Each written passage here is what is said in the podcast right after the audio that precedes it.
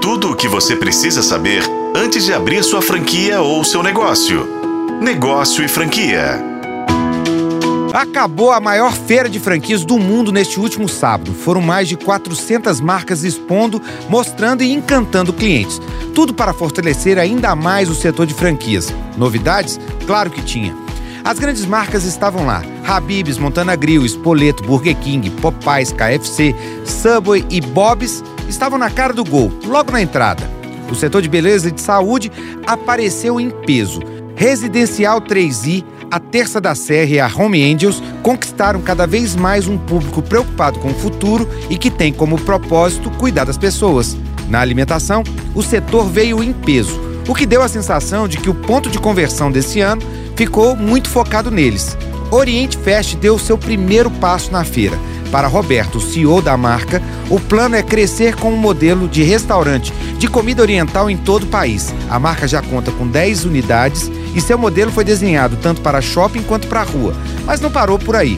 Marcas que tinham uma grande resistência em abrir franquias estavam lá, como a Reserva, por exemplo.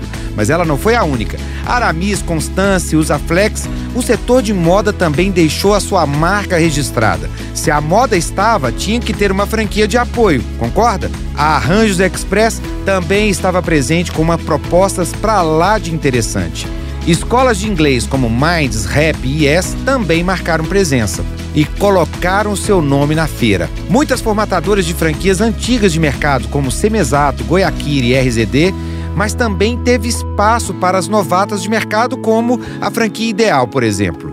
A School of Rock deu um show. E não poderia ser diferente para uma escola de música que tem como propósito, além de ensinar o uso de instrumentos, ter a presença de palco, não é mesmo? O que ficou claro para todos que estiveram lá é que este ano a ABF acertou a mão. O público estava qualificado com pessoas interessadas em empreender.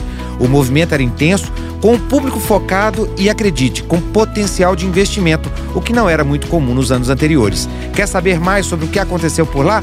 Me siga nas redes sociais, arroba. Campelo. E a Negócio Franquia no arroba Negócio Franquia. E fique por dentro. Se é um bom negócio, passa por aqui. Eu sou Rodrigo Campelo e este foi o podcast da Negócio Franquia. Acompanhe pelos tocadores de podcasts e na FM O Tempo.